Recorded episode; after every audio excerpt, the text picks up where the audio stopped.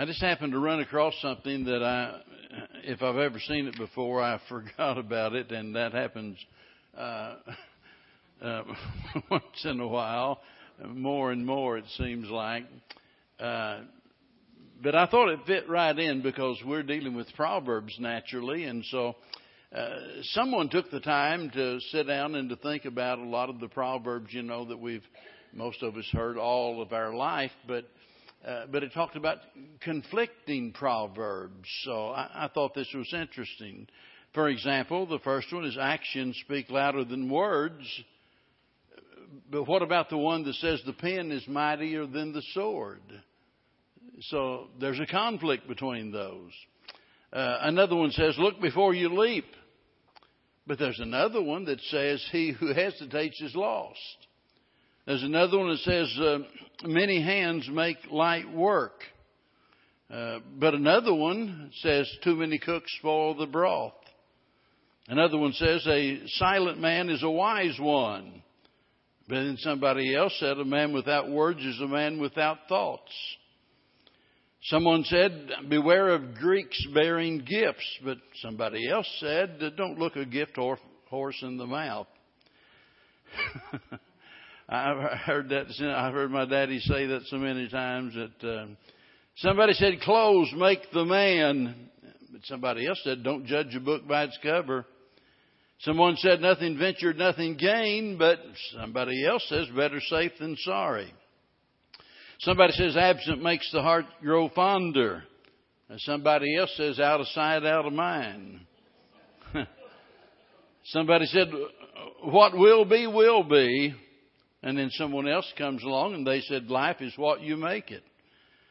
Uh, somebody said cross your bridges when you come to them, and somebody else says, forewarned is forearmed. Somebody said, what's good for the goose is good for the gander. Somebody else said, one man's meat is another man's poison. Somebody said, the more the merrier. Now somebody else said, two's company, three's the crowd. Well, you know, whenever I, I read those and I, you know, I, I thought, no wonder people are confused because we're all the time hearing these things that are supposed to be nuggets of wisdom and so forth, and uh, in in, re- in reality they conflict one with the other. But I read that tonight just so I would be able to make this statement: there is no confusion when you come to God's Word. The Bible says that God is not the author of confusion. There may be things we don't understand and things that are deep and dark and mysterious, but it's never the fault of God's Word. And so when we come to His Proverbs, we can depend upon them to, uh, to mean what they say. Well, tonight in this section, as we go through chapter 13, and I haven't forgot uh, about what I said concerning having a break this summer from Proverbs and, uh, uh, but we're we're going to go through chapter number 13, and maybe the break will come then. There's uh, uh I've got some reasons for that that I don't want to go into. Proverbs 13, verse 1 A wise son heareth his father's instruction. Boy, every parent here would agree with that. A wise son heareth his father's instruction, but a scorner heareth not rebuke. You know, that's really easy to understand. Nobody here needs to know the Hebrew language. Nobody here needs to consult a comment, uh, commentary. Nobody, you know, needs to have a doctorate degree in order to understand what he's saying here. But the fact of the matter is, most of us failed uh, to listen to our parents when we were growing up. You, you know, we'd like to leave the impression with our kids that that we're the exception to that, but chances are you know, we did uh, probably just what they're doing, having a hard time listening to mom and dad. But now we know, don't we? Now we know. You know, whenever you reach a certain age in life and all of a sudden you get to thinking, oh, dad's really a dummy. He just doesn't get it. He's just not with the times, you know. But boy, later on, all of a sudden you begin to realize you know that old man was really smart. He, uh, you know, I I should have listened to him more, and and indeed we would have been wise to listen to the advice of our uh, parents, especially if you have godly parents. And there's three reasons, actually, in keeping this in the context of the father giving instructions. There's three things here um, we need to think about. Number one, he has experience. And I, I know we've all heard experience is the best teacher, and I don't really think that's true, but, you know, eh, because it can really hurt. But experience can be a good teacher. And, and children need to listen to their parents because their parents have experience that they don't have. And they need to draw from that. Secondly, the parent has the child's welfare at heart. You, you know, a lot of times whenever you're growing up, you don't know what's best for yourself. You really don't. But normally, mom and dad know what is best. And, you know, it, it's not like, and, and I've often said whenever, you know, get to preaching a sermon about, you know, some sin really bearing down on you, can just tell people are really uncomfortable and what have you, and you're trying to get people to respond to a particular need in their life. And, and, and I've often said, look, you know, I don't automatically get a raise based on how many people repent of their sins. You know, I, I it, it, it doesn't do anything for me in that sense. Uh, it's for your sake that I, you know, that I want to see you conform your life to the Word of God. And, and that's the way it is whenever, it, when we think about parents, you know. Uh, the, the parents, they don't increase their income or profit in any way whatsoever, except for the fact that whenever they instruct their children, it's because they have the best interest of the child at heart. But then there's a third reason here that we could talk about, and keeping this in the context, and it being the father giving the instruction, the fact of the matter is, he has authority. He has authority one of the big problems with growing up is, you know, we reach that point where we kind of resent authority.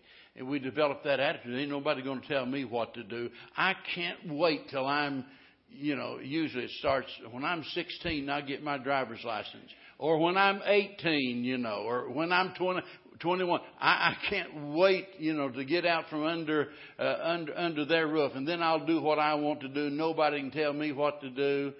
And, uh, we need to remember that God has ordained authority, and wherever you are in life, whether it's in the family, on the job, or wherever you are, there's always going to be this matter of authority. And so, uh, children need to listen because of that. Uh, but a scorner heareth not rebuke. And you just can't break through that wall because you know they're they're going to make light of whatever you say. They're not going to uh, listen to wise counsel. They're not going to listen to reproof. Verse 2. A man shall eat good by the fruit of his mouth, but the soul of the transgressor shall eat violence. You, you, you know, I can't help but wonder whenever I read that if this proverb is uh, intended to relate to the one before. And, and I've got to say that because a lot of times in the Proverbs there is no relation between the one and the other. In, in other words, it changes subjects. Uh, uh, you know, you jump from this to that, and uh, at least most of the time I can't see any connection there. But when I read this, it seems like, you know, there, there might be a connection. Because notice he just got through speaking about a father's instruction. And, and, and, then notice what he says. A good man shall eat good by the fruit of his mouth, but the soul of the transgressor shall eat violence. Now remember, he's been talking about the Father, his experience, his concern, and his authority. And the fact of the matter is, some fathers don't give very good advice. I mean, you know, their, their intent might be well and good.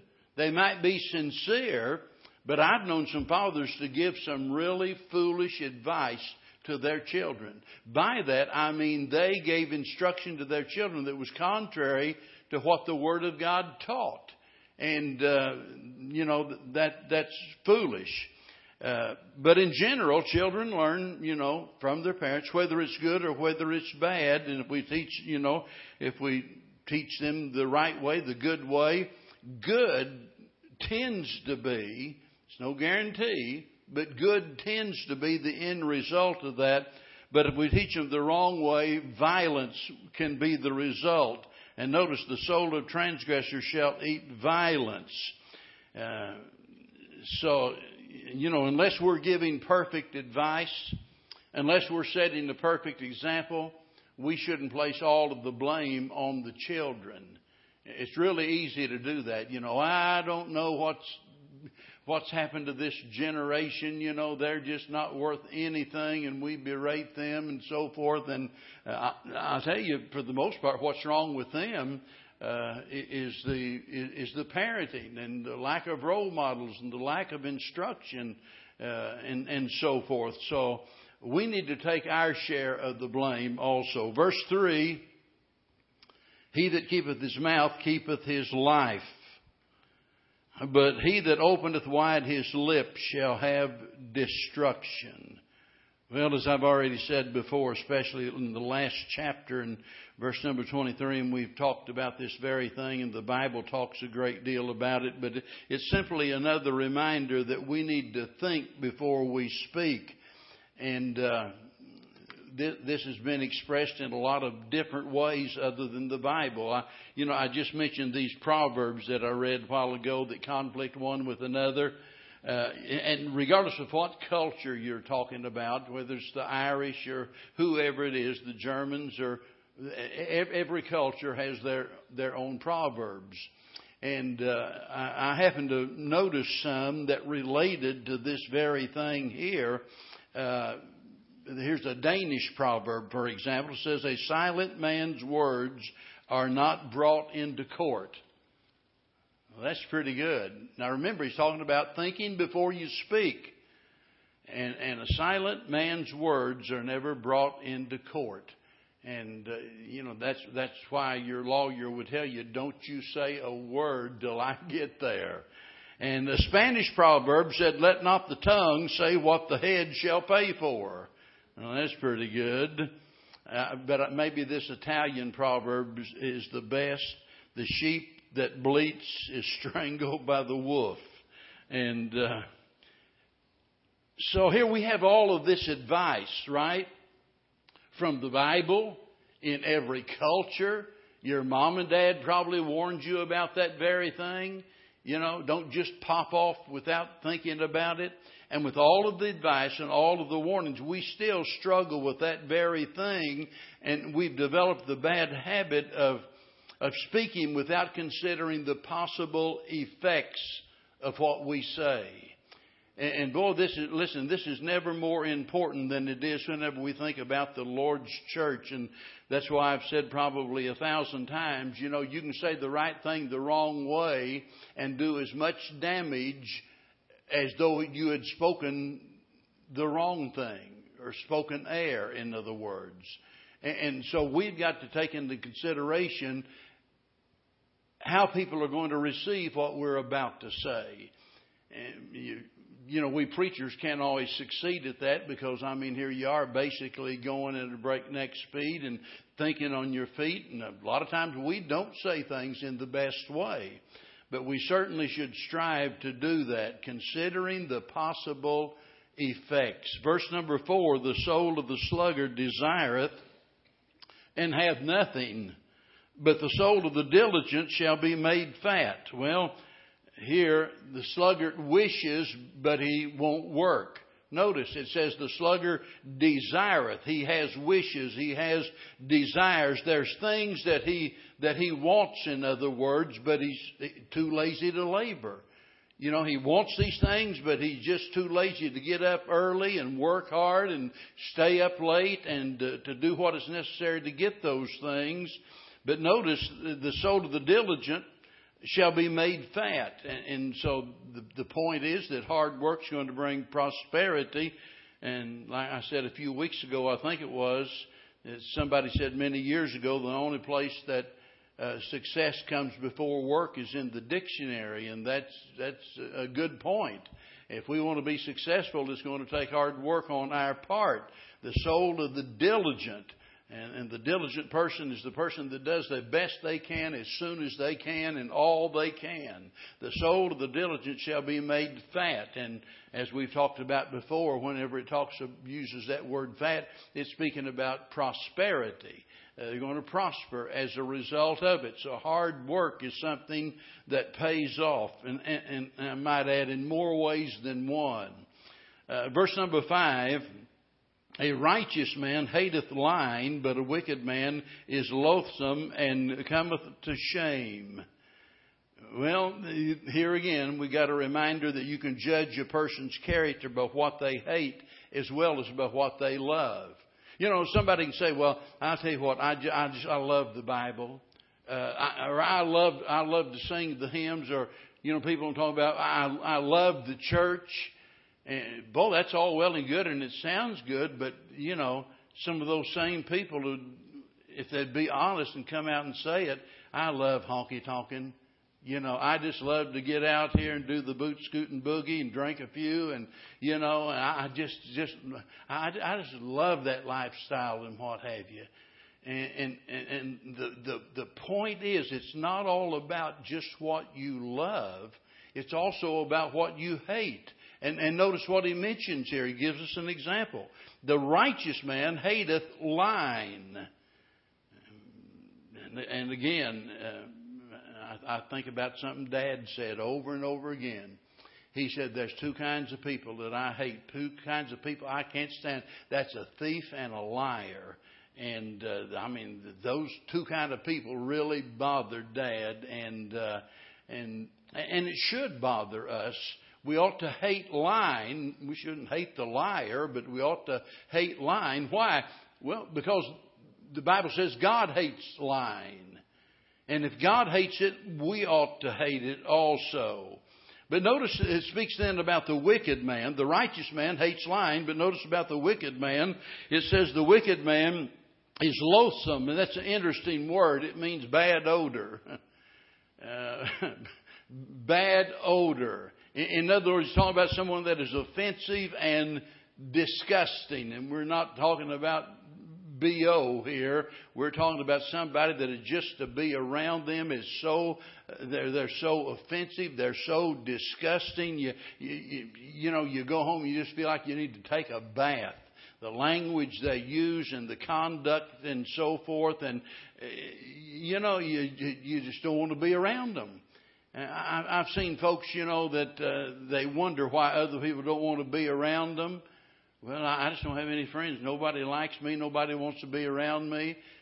And all they have to do is just stop and to think and examine their life and take a long, hard look at themselves, and they would see there are reasons why people don't want to be around you. Uh, and, and, and we've got to you know, guard against being that kind of a person that's going to be an offense uh, uh, to them and, and certainly to the Lord. And the, Bi- the Bible even speaks about that God, uh, you know, being uh, sickened, as it were, by those that love sin and refuse to repent. And, and just as they're disgusting to God, it ought to be disgusting to us well, to stop all of this nonsense of you know trying to just get along with the with the whole world.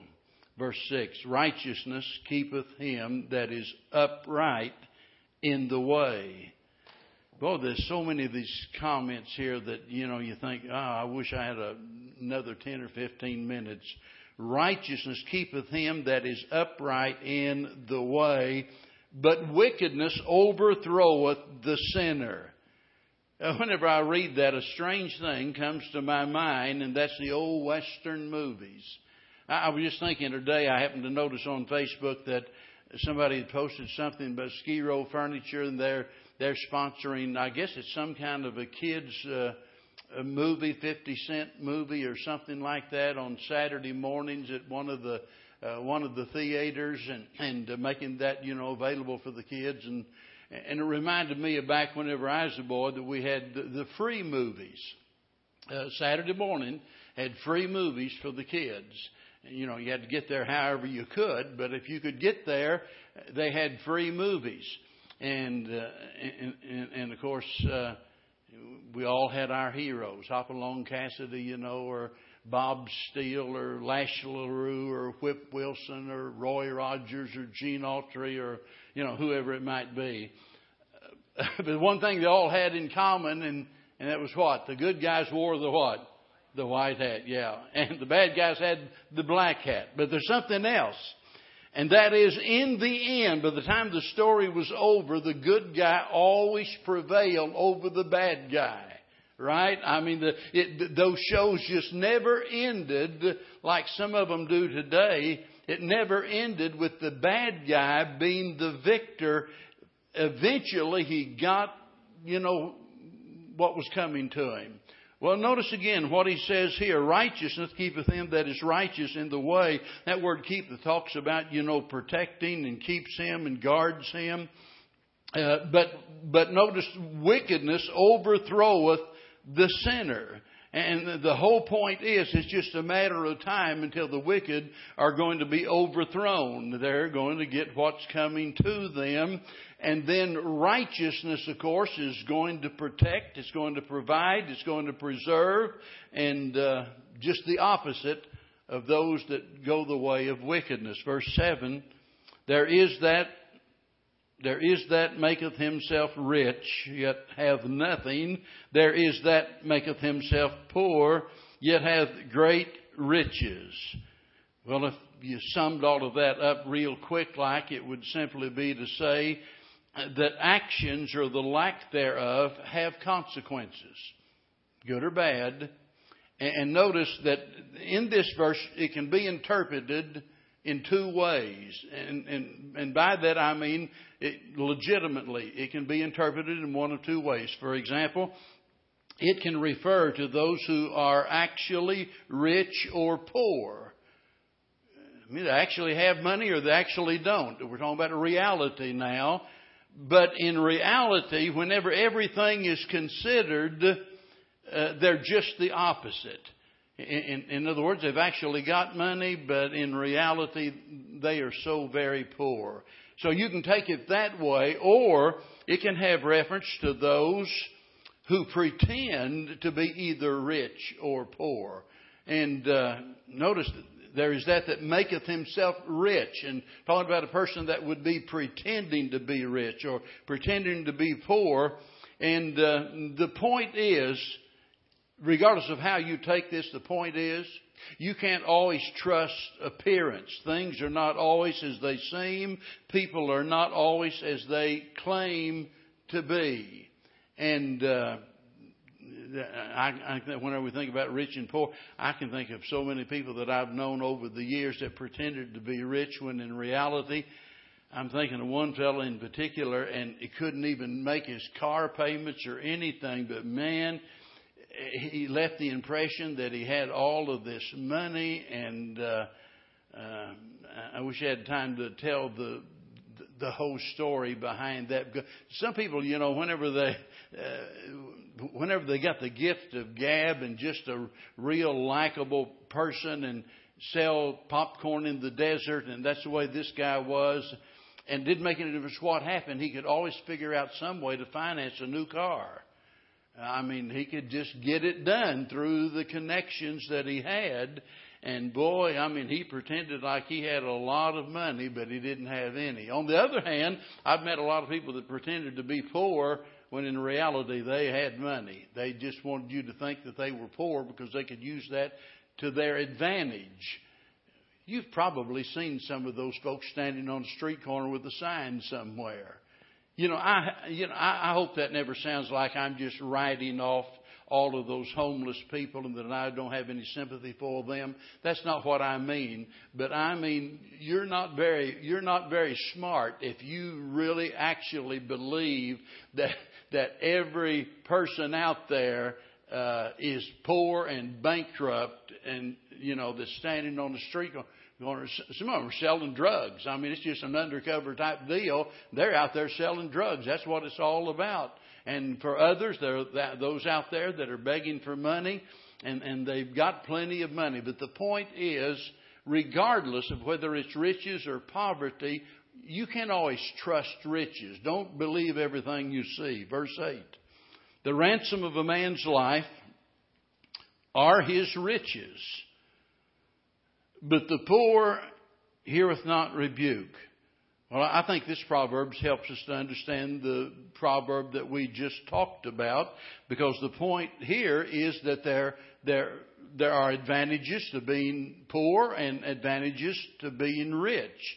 And he tells us that the rich man can use his wealth as a ransom to spare his life. We don't think a lot about that today. We live in an entirely different culture. But back then, you know, there was a lot of ways in which a person could get themselves into into bondage. It, you know, it might not be that some foreign invader came in and just took you over and imprisoned you. It, back then, you were in prison as a result of, uh, uh, of being in debt, a debtor's prison. I mean, you, you, you know, they put you in bondage. If it, if it didn't put you in a prison cell, you were in slavery. You were obligated to them. And so he's pointing out the fact that a man's riches, notice here, his riches shall be his ransom. He can pay his way out of that problem. On the other hand, he says, but the poor heareth not rebuke. Now, you know, whenever I read that, naturally I'm just probably like you. I'm thinking about, first of all, that that doesn't even make any sense. And remember, we're translating, you know, from the Hebrew into the English language, and so we have to kind of stop and think about actually what's being said in the context. But he says, The poor heareth not rebuke. He, he's not talking about somebody that's trying to give him a warning and somebody that's trying to help him and so forth and that he refuses to listen. That's not the idea. The idea here by the use of this word rebuke has to do with threats. You know, it's real easy to think about a person with a lot of a lot of money and somebody, you know, to threaten them. You know, I've kidnapped your kid. If you don't give us a million dollars, we're going to kill your kid. Uh, and uh, when it comes to somebody that's poor, they don't have to listen to those threats. That's the idea here. Listen to rebuke and listen to the threats of other people because uh, it's kind of like one old preacher many years ago. It was either a preacher, it might have been Calvin Coolidge. I can't remember, uh, but if it was the president, that's who it was. In the middle of the night, somebody was in the room. You know, a cat burglar was in there and stealing things, and and he woke up and he said, "What are you looking for?" And he said, "You know, I'm looking for money." And he said, "Well, turn the light on, and I'll help you look too. You know, I I don't have any money, you know, and so. Uh, if, if if you're really poor and people know it, you don't have to worry about getting robbed. And so, you know, there are benefits to being rich or poor, and because of that, we ought to be content. Verse nine: the light, the light of the righteous rejoiceth, but the lamp of the wicked shall be put out. The light of the righteous rejoiceth. Uh, whenever I read that, I thought about an old book that I got many years ago. The fellow's name, I think, was Norman Wright, I believe, but it, the title of it was The Manners and Customs of Bible Lands. The Manner and Customs of Bible Lands. And it was shortly after I started preaching, I think somebody gave me that book or recommended the book, and I got it. And so whenever I was looking at this at this thought here regards to light in those days, I, I just jotted down a quick quotation out of it that I wanted to share with you. And think about it as we consider this proverb. Here's what it said. A lamp is considered to be the Palestinian peasant's one luxury that is a necessity. When the sun sets in the west, the door of his house is shut, and then the lamp is lit. To sleep without a light is considered by most villagers to be a sign of extreme poverty.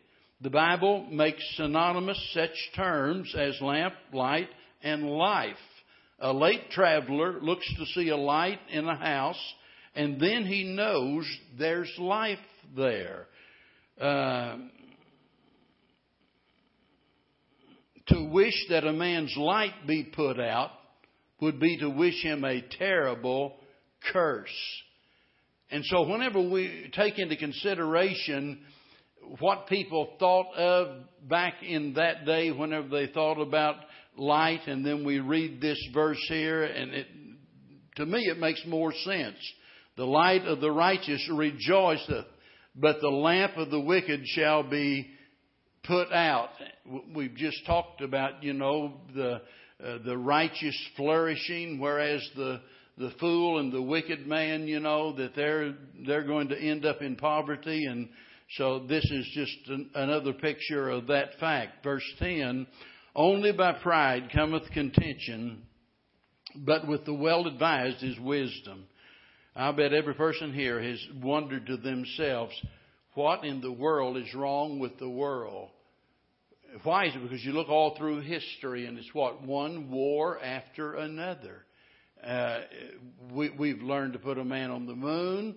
You know, we've learned to do all of these other remarkable things, but for some reason or another, we've just never learned to really get along with one another.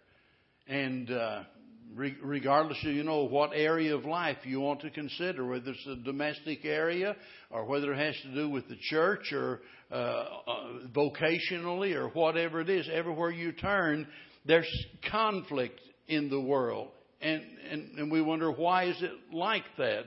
Why is there all of this contention? Well, right here's your answer. Only, only by pride cometh contention. That's the only way it comes. Only by pride cometh contention because the proud person thinks that he's best and he thinks he knows best. He thinks he's best and he thinks he knows best, and so what happens? Well, whenever you've got a difference of opinion, then you're going to have a clash of the titans. I mean, they're going to be battling back and forth over which one gets their way. And so you've got this conflict going on. It'll split churches. It'll destroy marriages. It'll ruin your relationship with your friends and everything else. Look, if we could get rid of pride, there wouldn't be any conflict. Every conflict, I don't care where it is, every conflict comes as a result of pride in our heart. And, and there can never be any conflict resolution without humility. You, you, you, know, I can't help but think about Second Chronicles seven fourteen and, uh, you know, and the Lord, and this is that verse naturally you've heard over and over again at revival time. If my people which are called by my name shall humble themselves and pray and seek my face and turn from their wicked way, then I'll hear from heaven and I'll forgive their sin and heal their land. And we talk about, you know, there's the formula for, for revival and it starts with what? Humility. Humility. If my people will humble themselves, and, uh, you know, humility is the key to revival, but it's the key to a lot of things. It's the key to, uh, to, you know, us being able to maintain good relationships with other people. And you just mark it down. If there, if there's ever a squabble in the church or whatever it is, pride's going to be involved in that. And, uh, so only by pride cometh contention. Well, you know, if I if the church's greatest need is humility, then the church's greatest problem must be what? Pride. You know, there are a lot of people, and I want to make clear the fact that I don't believe this, but a lot of people, a lot of preachers believe that the seven churches in Asia Minor that are mentioned there in Revelation, you know, chapter 2 and chapter 3, those seven churches, and a lot of preachers believe that, that each one of them represents a period of, of church history. You know, and they, they, they go to great lengths trying to prove that, and they say that, you know, the last one is the church of the Laodiceans, and that this is typical, uh, you know, of the way, the characteristics of the church in the last days. And even though I don't believe that because it would, it would destroy the doctrine that teaches that Jesus could have come at any moment, because whenever you look at that, you'd have to go through another church age before that could happen. And we know the apostles looked for his return at any moment. But I'm saying all of that to say this. I will give them this, that the church of the Laodiceans, their problem was what? Well, there's a lot of things involved in it, but at the root of it was what? It was pride. The Lord said, Thou sayest thou art rich and in need of nothing. And, and, and he, he said, You don't even know. You don't even realize. And, and I, I want you to listen carefully to what he says because, boy, I mean, if there's rebellion in our heart and pride in our life, this ought to just hit us right between the eyes. He said, Then I counsel thee to buy thee gold tried in the fire, that thou mayest be rich in white raiment, that thou mayest be clothed, and that the shame of thy nakedness do not appear, and anoint thine eyes with eye salve, that thou mayest see. And as many as I love, I rebuke and chasten. Be zealous, therefore, and repent. And then he goes on and he says, Behold, I stand at the door and knock, and if any man hear my voice and open the door, I'll come in to him and will sup with him, and he with me. But I want you to notice the, the, the seriousness of their condition. They said, We are rich and increased in goods and have need of nothing. But look at verse number 15 if you're there. And here's what he said I know thy works, that thou art neither that thou art neither cold nor hot. And I would thou were cold or hot. And so then, because thou art lukewarm, neither cold nor hot, I will spew thee out of my mouth. You know, that is, that's just another w- way of God saying, this church makes me sick to my stomach. It makes me feel like vomiting. That's exactly what it's saying there. And we need to take into consideration how offensive our sin is in the sight of God. And that's why sin is often described by the word abomination. It's an uh, abomination in the sight of God. And whenever we think about that pride that is in our heart that creates the contention, you know, with other people and causes all of the problems and so forth, whenever we think about that, we, we don't want to just think about it in the context of the harm that it does to us and others. We need to think about that in the context of, of what God thinks about it. And it makes God sick. Only by pride cometh contention. And that's why we ought to do everything within our power uh, to be filled with the Spirit and peacemakers with others. And that can't happen. That can't happen without humility in our heart. One, one more thing, because when we talk about humility, listen to what James said in James 3:14 through 17. He's talking about the wisdom from above, and here's what he said: It is pure and it is peaceable. It's peaceable. The wisdom from above is pure and it's peaceable. It's just the opposite of that pride that creates contention.